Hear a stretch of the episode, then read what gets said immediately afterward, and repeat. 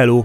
Köszöntelek a Csatahajók podcaston, ahol részletesen tárgyalom a hadihajók és haditengerészeti technológiák fejlődését és azok történelemre gyakorolt hatását Trafalgartól Jütlandig. Első epizód A csatahajók kora A történetírónak nehéz dolga van, ha le akarja tűzni, hogy mikor is kezdődött a csatahajók kora, a, az első erre alkalmas pont minden valószínűség szerint az 1571-es lepantói csata, az evezős gája korának a legutolsó és legnagyobb tengeri ütközete. Az evezős gája több ezer évig tartó korában a tengeri ütközetek, úszó platformokról megvívott gyalogsági csaták voltak, ahol az ellenséges hajó megsemmisítésének a leghatékonyabb formája vagy a legázolás, vagy annak a felgyújtása volt. De a lőpor és a csöves tüzérség megjelenésével a tengeri csaták elkezdtek átalakulni. Lepontónál a spanyolok egy galeászokból álló szűrőt raktak ki a, a flottájuk elé, és ennek a szűrőnek a lyukain kellett áthaladnia az oszmán haditengerészetnek, az oszmán flottának. A galeászok olyan nevezős gályák voltak, amiknek egy magasított fedélzete volt, és erre a magasított fedélzetre végig tüzérséget tudtak tenni, tehát nem csak a, a, az akkoriban szokásos elő- és tadbástyákban hordtak tüzérséget, hanem végig az oldaluk mentén. És ahogy a, ennek, ennek a szűrőnek a lyukain haladtak át az oszmán hajók, a, a galeászok tüzérsége borzasztóan nagy vámot szedett köztük.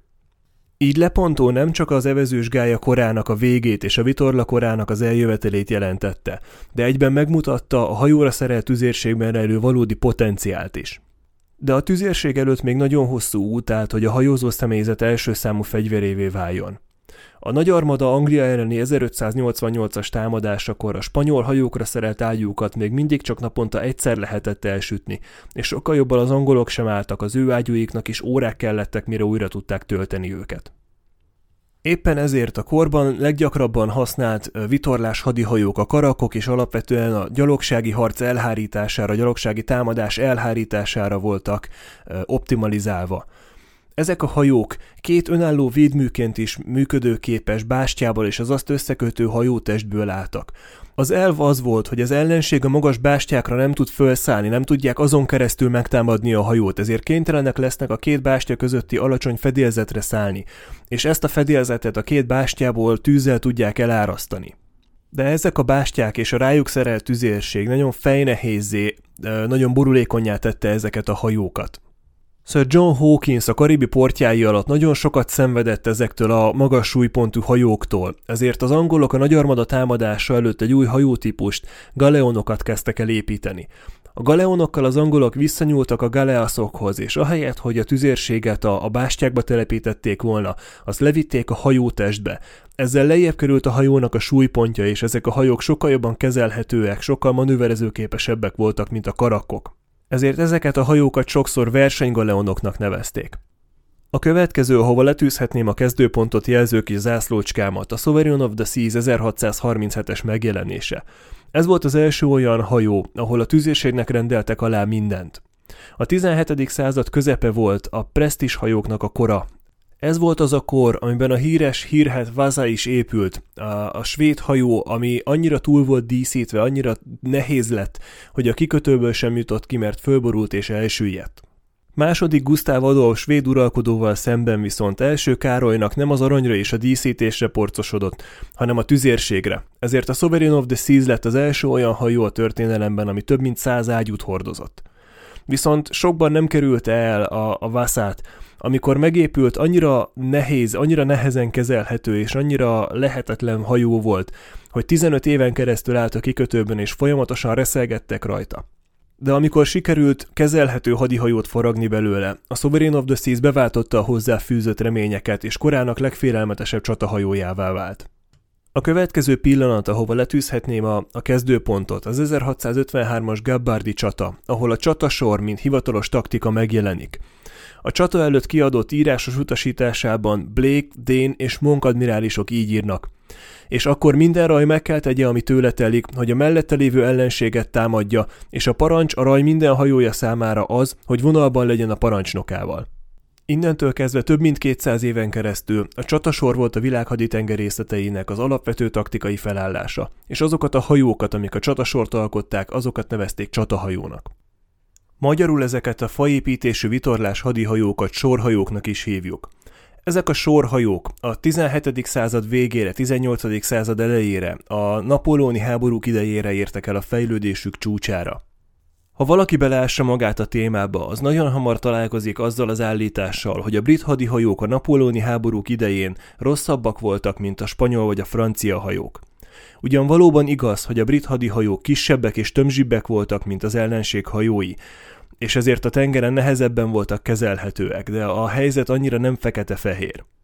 A hadihajók közti különbség ekkoriban leginkább csak hangsúlybeli különbség volt, nem volt óriási differencia az egyes hajók között. Britannia szigetként egy nyersanyaghiányos ország, és az alapvető brit hadihajóépítési filozófia az volt, hogy a lehető legkevesebb nyersanyagból hozzák ki a megfelelő tűzerőt. Tehát az első, elsődleges szempont az volt, hogy a lehető legkevesebb fát és lehető legkevesebb nyersanyagot használják fel úgy, hogy mégis megfelelő mennyiségű ágyút tudjon hordozni a hajó. A spanyolok és a franciák ezzel szemben megengedhettek maguknak nagyobb és jobb tengerállóságú hajókat. Nem véletlen, hogy Spanyolország építette meg a világ akkori legnagyobb hajóját, a 130 ágyús négyütegfedélzetes Santissima Trinidadot is. Erre a korra és a vitorlakora egészére leginkább az volt jellemző, hogy a, hajókra szerelt tüzérségnek nagyon rövid volt a lőtávolsága, mindössze pár száz méter, és a tengeri csatákat nagyon közelről vívták, és nagyon, nagyon sok hajót ezekben a csatákban el is foglaltak az egymással rivalizáló haditengerészetek. És miután ezeket elfoglalták, rendszeresen újra szolgálatba állították már a saját színeikben. Viszont sokkal fontosabb, hogy meg is vizsgálták ezeket a hajókat, és a jó megoldásokat átvették. Így ez a folyamat folyamatos keresztbe átjárás a világ haditengerészetei között nem is engedte meg, hogy bizonyos haditengerészetek, bizonyos hajótípusok elterjedjenek valahol, míg máshol a jó megoldásról egyszerűen nem vesznek tudomást, nem ismerik föl. Amikor az angol hajókon például megjelentek a keronédek, amik különleges, közelharcra optimalizált ágyúk voltak, és ezzel a britek jelentős előnyre tettek szert, akkor az ellenség nagyon hamar lemásolta őket, és megjelent a saját változatával de a napóleoni háborúk után egyre gyorsabb ütemben felpörgő ipari forradalom alapjaiban változtatta meg a tengeri harcászatot, és technológiai értelemben is a világ haditengerészetei között egyre nagyobb szakadék kezdett el tátongani. Az első újítás a meghajtást érintette. A megjelenő gőzgépek és a gőzhajtás óriási lehetőséget jelentett a hadihajók, a vitorlás hadihajók számára – de a, az oldalra néző tüzérség miatt a lapátkerekeket nem lehetett felszerelni a csatahajókra, ezért egy időben az is fölmerült, hogy kisebb lapátkerekes gőzösök vontassák a sorhajókat. A problémát végül a hajócsavar feltalálása oldotta meg, de a hajócsavar megjelenése után is voltak még a, a lapátkeréknek hívei, és a, a kérdést végül konkrétan egy kötélhúzó versennyel döntötték el 1845-ben, a hajócsavarral felszerelt HMS Rattler és a lapátkerekes HMS Alecto között, aminek a végeredménye az lett, hogy az előbbi két és fél csomós sebességgel húzta el az utóbbit. És még ugyanebben az évben, 1845-ben a királyi haditengerészet megkapta az első két nyílt tengerre is alkalmas hajócsavarral felszerelt hajóját, az HMS Terrort és az HMS Erebuszt. Ezek nem új építésű hajók voltak, eredetileg arra készültek, hogy mozsárágyukkal parti erődöket támadjanak, és a, a mozsárágyuknak a nagy csőemelkedése és a szokatlan szögben érkező reakció ereje miatt ezeknek a hajóknak az átlagtól is erősebb volt a hajó teste. És ez nem csak a gépészet befogadására tette őket alkalmassá, hanem elsőrangú sarki kutatóhajónak is bizonyultak, mivel a, a hajótest jobban ellenállt a jég nyomásának. Úgyhogy a két hajó, az HMS Terror és az HMS Erebus a gépészet beszerelése után elindult John franklin az északnyugati átjáró felfedezésére, hogy aztán örökre a Victoria szoros jegébe fagyjanak. A következő nagy lépést a fémszerkezetű páncélozott hadihajók megjelenése jelentette. A krími háborúban kiderült, hogy a faépítésű hadihajók borzasztóan sérülékenyek az új robbanógránáttal tüzelő tüzérséggel szemben. Collingwood admirális Nelson helyettes parancsnoka a Trafalgari csatában, amikor Northumberlandi otthonában kutyájával bounce sétálgatott, mindig magánál tartott egy marék makkot, hogyha egy arra alkalmas helyet találna, akkor lenyomjon egyet a földbe, hogy kinőjön ott egy tölgyfa, és így a jövő csatahajóihoz is legyen alapanyag. Collingwood nem tudhatta, hogy mire ezek a fák megnőnek, addigra röviddel a krími háború után 1860-ban megjelenik az HMS Warrior, és mint a világ első acélszerkezetű hadihajója, minden faépítésű hajót azonnal elavultá tesz.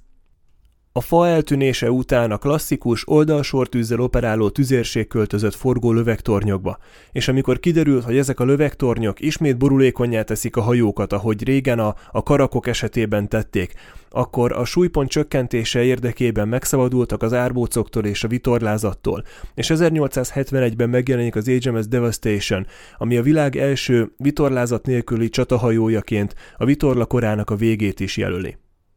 Ekkoriban a 18. század második felében a tüzérség fejlődése lemaradt a páncélzat fejlődése mögött, és egy rövid időre ismét úgy tűnt, hogy az ellenséges hajók leküzdésének a leghatékonyabb módja a legázolás, csak úgy, mint a, az evezős gája korában. Ezért a hajókat elkezdték döfőorral felszerelni, és ez nagyon sokáig így maradt, még azután is, hogy ismét a tüzérségé lett a, a vezető szerep.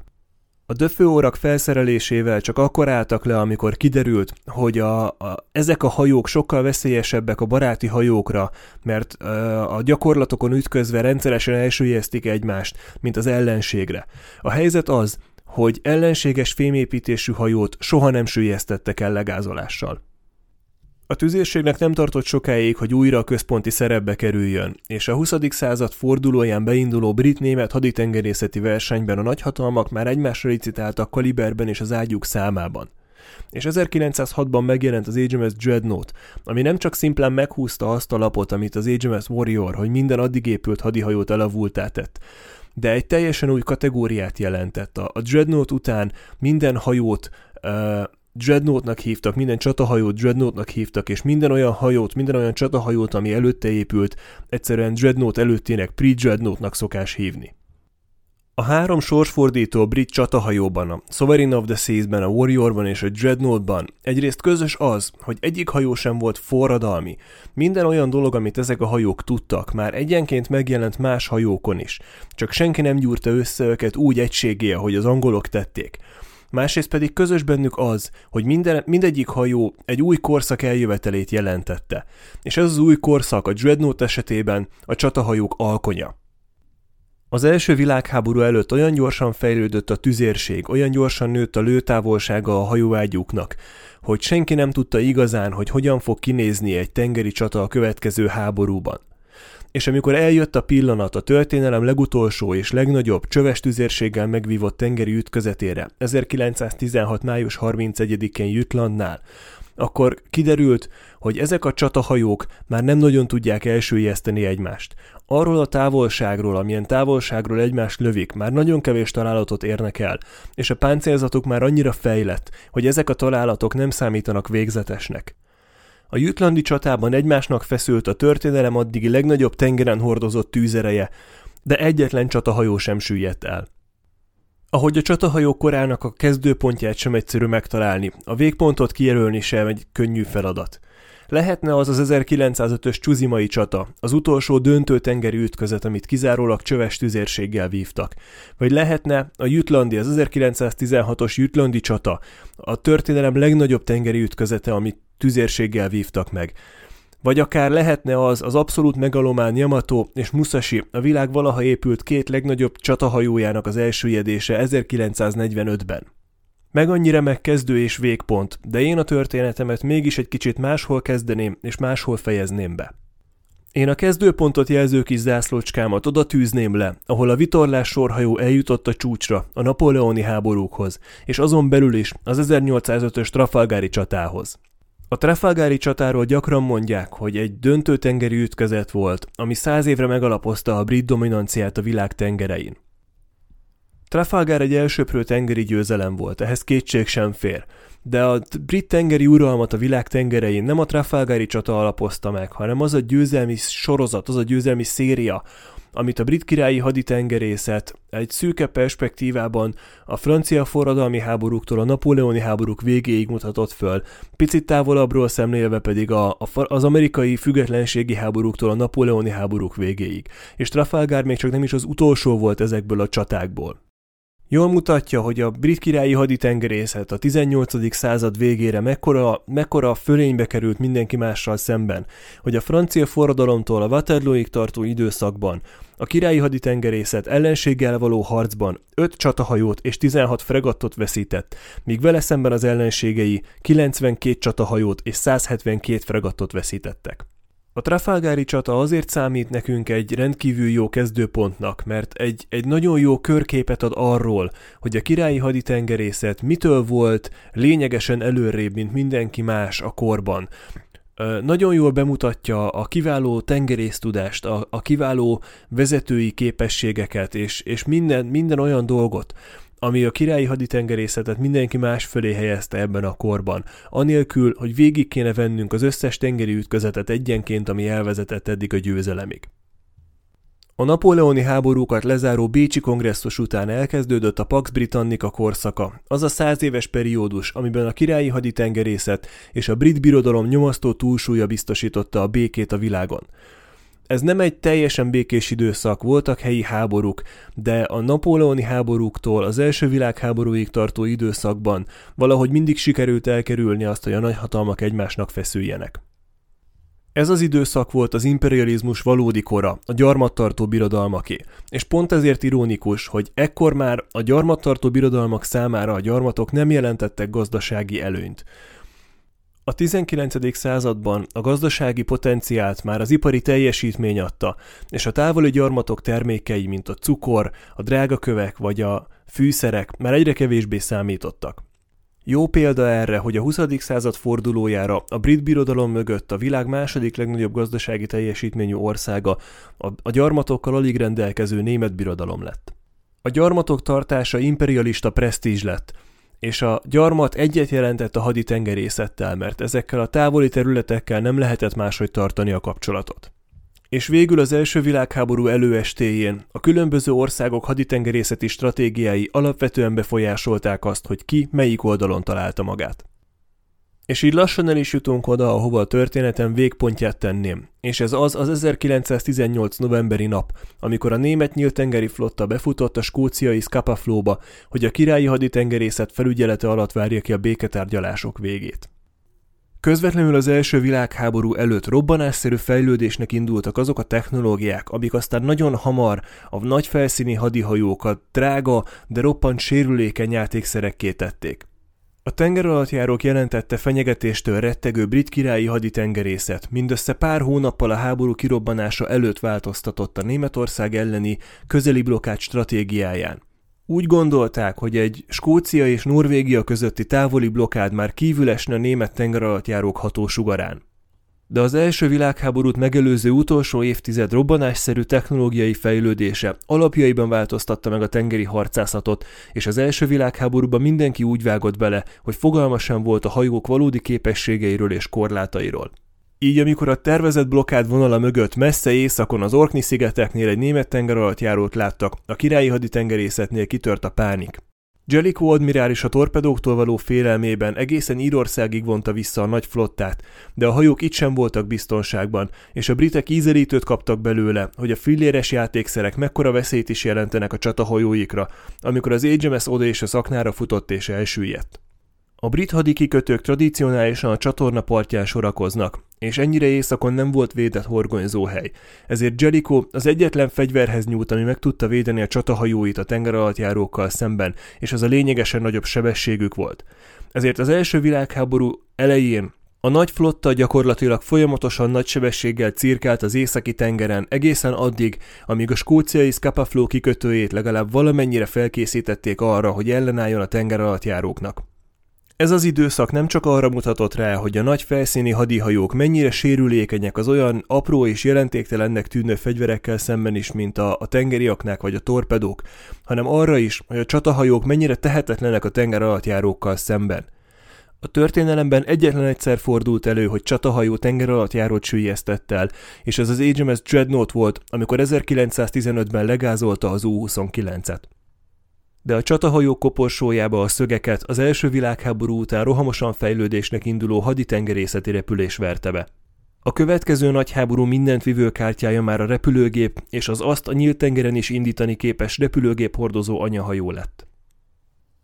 Tarts hát velem ezen az utazáson, a vitorlakorából a gőzkorába, végig a 19. századon, hogy kiderüljön, hogyan formálta a történelmet a hadihajók fejlődése ebben a technológiailag azóta is példátlanul gyorsan változó korban. Mielőtt elbúcsúznék már, még szeretnék bemutatkozni és egy kicsit beszélni arról, hogy hogyan tervezem ezt a podcastot hosszú távon. Kerekes Dávidnak hívnak, és amikor ezt a podcastot elkezdem fölvenni 2021 elején, akkor már 8 éve élek az Egyesült Királyságban. És ugyan nem vagyok se történész, se hajózó, de három évig dolgoztam önkéntesként a Királyi Haditengerészet Múzeumában Portsmouthban, a kuratóriumi részlegen, eleinte a fotóraktár katalógizálásán, később pedig a tárgyiraktár rendezésén. Ez utóbbi munka nagyon érdekes volt, mert olyan dolgokat tarthattam a kezemben, mint Nelson halotti maszkja, amit közvetlenül a halála után vettek le róla, vagy a Bismarck egy darabja. De azokat a személyes tárgyakat is foghattam a kezemben, amiket a Franklin bal sikerű expedíciója után kutató mentőcsapat hozott vissza Kanada északi területeiről. Vagy egy darabot abból a fűszoknyából, amit az HMS New Zealand kapitánya hordott minden alkalommal, amikor a hajó csatába indult. A brit-német haditengerészeti verseny csúcsán a brit kormány elkezdett kifogyni a pénzből, amit hadihajóépítésre tudott szánni, ezért megpróbálta rávenni a gyarmati kormányokat, hogy, hogy ők is szálljanak be a hadihajó építésbe. És a, az egyik ilyen hajó, amit az egyik gyarmati kormány finanszírozott volt az HMS New Zealand, amit természetesen az új-zélandi kormány finanszírozott.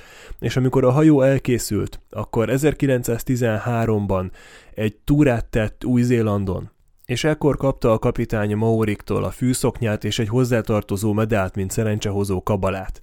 És ami azt illeti, ez elég jó kabalának bizonyult, mert az HMS New Zealand abban az első csatacirkáló rajban volt a Jutlandi csatában, aminek két hajója is, az HMS Queen Mary és az HMS Indefatigable is ketté robbant, és a, a raj zászlós hajóját, az HMS Lion pedig roncsá lőtték. Kár, hogy a Maurik nem adtak valamit a célzásra is, mert az HMS New Zealand ugyanebben a csatában 420 darab 305 mm-es gránátot lőtt ki, többet, mint bármelyik hajó mindkét oldalon, és ebből összesen négy találatot sikerült elérniük. Ezzel sikerült alulmúlni a brit flotta notóriusan legrosszabbul teljesítő hajóját, az HMS Tigert is, ami ekkor 303 kilőnt gránátból három találatot ért el. Reménykedem benne, hogy a múzeumi kapcsolataim révén sikerül majd olyan dolgokat is megmutatnom, amik amúgy máshol nem lennének elérhetőek. Szóval tekintve, hogy csak egy lelkes amatőr vagyok, minden hozzászólást nagyon szívesen látok a műsor Facebook oldalán, vagy a csatahajók podcastkukat gmail.com e-mail címen. És nem elég, hogy csak egy fotelszokértő vagyok, de majdnem kizárólag angol nyelvű forrásokból dolgozom, ami azt is jelenti, hogy nem mindig találom meg a megfelelő magyar szakszavakat. Kicsit reménykedem benne, hogy hosszú távon majd megtalálják ezt a podcastot olyan emberek is, akik nálamnál jobban értenek ezekhez a dolgokhoz, és, és kigyomlálják ezeket a, ezeket a rossz fordításokat, és ezeket a, a szakszerűtlen kifejezéseket, és ezzel is kicsit sikerül majd együtt emelnünk ennek az egész podcastnak a szakmaiságát. És ha már a szavaknál vagyunk, egy kicsit szeretnék kitérni a kiejtésre és az idegen szavaknak a kiejtésére. Rengeteg idegen szó lesz ebben a podcastban, nem csak, nem csak angol, hanem francia, spanyol vagy akár orosz is. Mindent meg fogok tenni annak az érdekében, hogy, hogy ezeket a szavakat helyesen ejtsem ki, de ha esetleg valami nem sikerül, nem úgy jön ki, és, és a kiejtés akcentusos, vagy, vagy teljesen helytelen, nem fogom ezeket alapvetően hibának tekinteni. Nagyon fontos egy kicsit arra is kitérni, hogy, hogy nem nagyon létezik olyan, hogy objektív történetmesélés, és, és nálam sem nagyon lesz ilyen. Egyfelől azok a források, amikből dolgozom, már említettem, hogy túlnyomó többségében angol nyelvű források, ami azt jelenti, hogy ezek, ezek az írók vagy angolok, vagy amerikaiak és, és valamiért ők is megírták ezeket a könyveket, és valamiért én is nekiálltam ennek a podcastnak. És ahogy azokat az írókat is, akiknek a műveiből dolgozom, engem is leginkább a királyi haditengerészet története érdekel. és, és emiatt egy, egy ilyen picit angolos, kicsit, kicsit a királyi haditengerészetre fókuszáló történetmesélés lesz majd ezen a, ezen a podcaston.